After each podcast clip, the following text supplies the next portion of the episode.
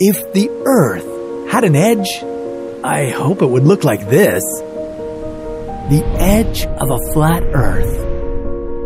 I know, I know, we've talked about it before, but there's something mesmerizing about it. A flat Earth solar eclipse? Diagonally growing trees? The Great Wall of Ice, guarded by NASA, of course. The flat earthers sure have a great imagination, but what if they were right? How would the Earth hold up in space? Would it revolve around the sun or would the sun rotate around it? And why would you never walk to the Earth's edge? This is What If, and here's what would happen if the Earth was flat. In case you missed the news on the Flat Earth channel, here's a quick recap. For thousands of years, the general public thought that the Earth was flat and everything revolved around it. Then, Nicolaus Copernicus came around with his spanking new theory.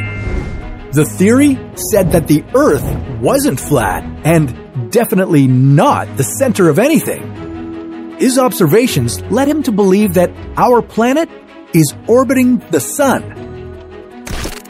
But here we are, 500 years later, and some people around the globe are convinced that the Earth is flat. Well, how would this even work?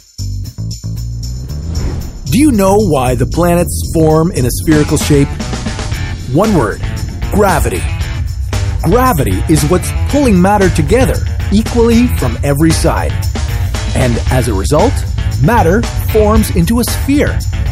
Of course, this wouldn't be the case for a flat Earth. Anti round earthers think that there's no such thing as gravity.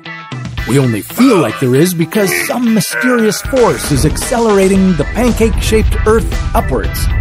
I don't need to tell you that you can't increase the speed forever. At some point, you'd be going too fast. Ugh, does anybody feel like a burnt pancake? No? If you want some real science, then yes, there would be gravity on a flat Earth. And it would be weird. The center of gravity on a flat Earth would be right here, in the middle. Everything on Earth and around would be pulled to this point. And the further you got away from the center, the stronger this pull would be. At some point, it would begin to pull you downward, so you would have to start climbing. This would be the reason why you couldn't walk to the edge of a flat Earth gravity would be so strong around there that it would be impossible for you to make it. You might never see the gorgeous 45 meter tall wall of ice called Antarctica, guardrailing the Earth's edge. And you'd never learn what's on the flip side. But at least you wouldn't fall off of it. There would be other side effects of this funny gravity. Objects closer to the edge of the Earth would fall sideways instead of down. Gravity would also make trees grow diagonally on most of the pancake like Earth because they'd be reaching against the pull of gravity. All the rain, snow, and hail would fall toward the Arctic at the center of the Earth. The precipitation would converge and start to build up. The oceans would get sucked to the center of the disk too, and form one big ocean in the middle. A big concern would be the air pressure on a flat Earth. Gravity would draw too much air toward the Earth's center, leaving the areas around the edge with no air pressure at all. That would be bad because people living in a flat Earth Australia wouldn't have enough oxygen to breathe. And if you lived closer to the middle, where the Arctic would be, you'd be crushed by the weight of the atmosphere. But not for long. A flat Earth wouldn't have a geomagnetic field around it. This field is generated by the movements of the Earth's core, and, well, a flat Earth just wouldn't have one. Nothing would be holding our atmosphere in place, and eventually it would spill into space. we'd be exposed to solar radiation that would cause cancer and damage our DNA. And we'd have no breathable air anywhere on the planet. So, I hope you're able to find a life support system lying around. Now, let's get to those questions we've all been waiting for. What would orbit what in this arrangement? Would there be a day and night cycle? Or time zones? Every flat earther knows that the sun goes in circles around a pancake shaped Earth, and so does the moon. They're both around 50 kilometers in diameter and act like huge spotlights. But let's bring good old science to the equation. If the sun worked as a spotlight, you'd see it from everywhere on Earth, even if it didn't shine directly on you. It would look like those alien abduction scenes. Hmm, I wonder where they got that idea from. In this system, there would be no day and night cycle. That would be pretty strange. How am I supposed to get my beauty sleep? Okay, I know how to fix this. Yeah, that's better.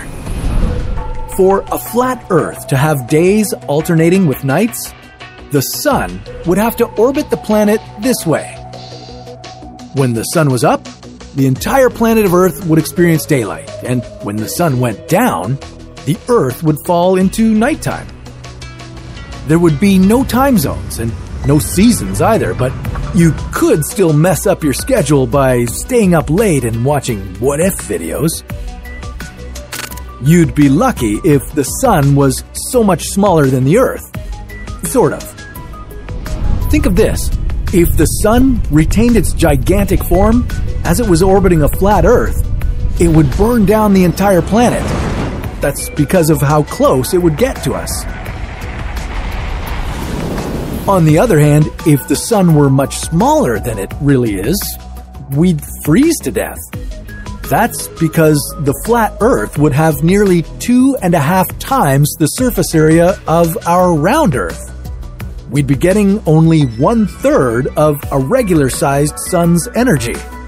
That's not enough for life on a flat Earth to exist. And we haven't even talked about this yet the lunar eclipse. Flat Earth disciples believe in some kind of anti moon that's responsible for these. On our round Earth, lunar eclipses happen when the Earth lines up between the Sun and the Moon. If that was the case for a flat Earth, this is how those eclipses might look.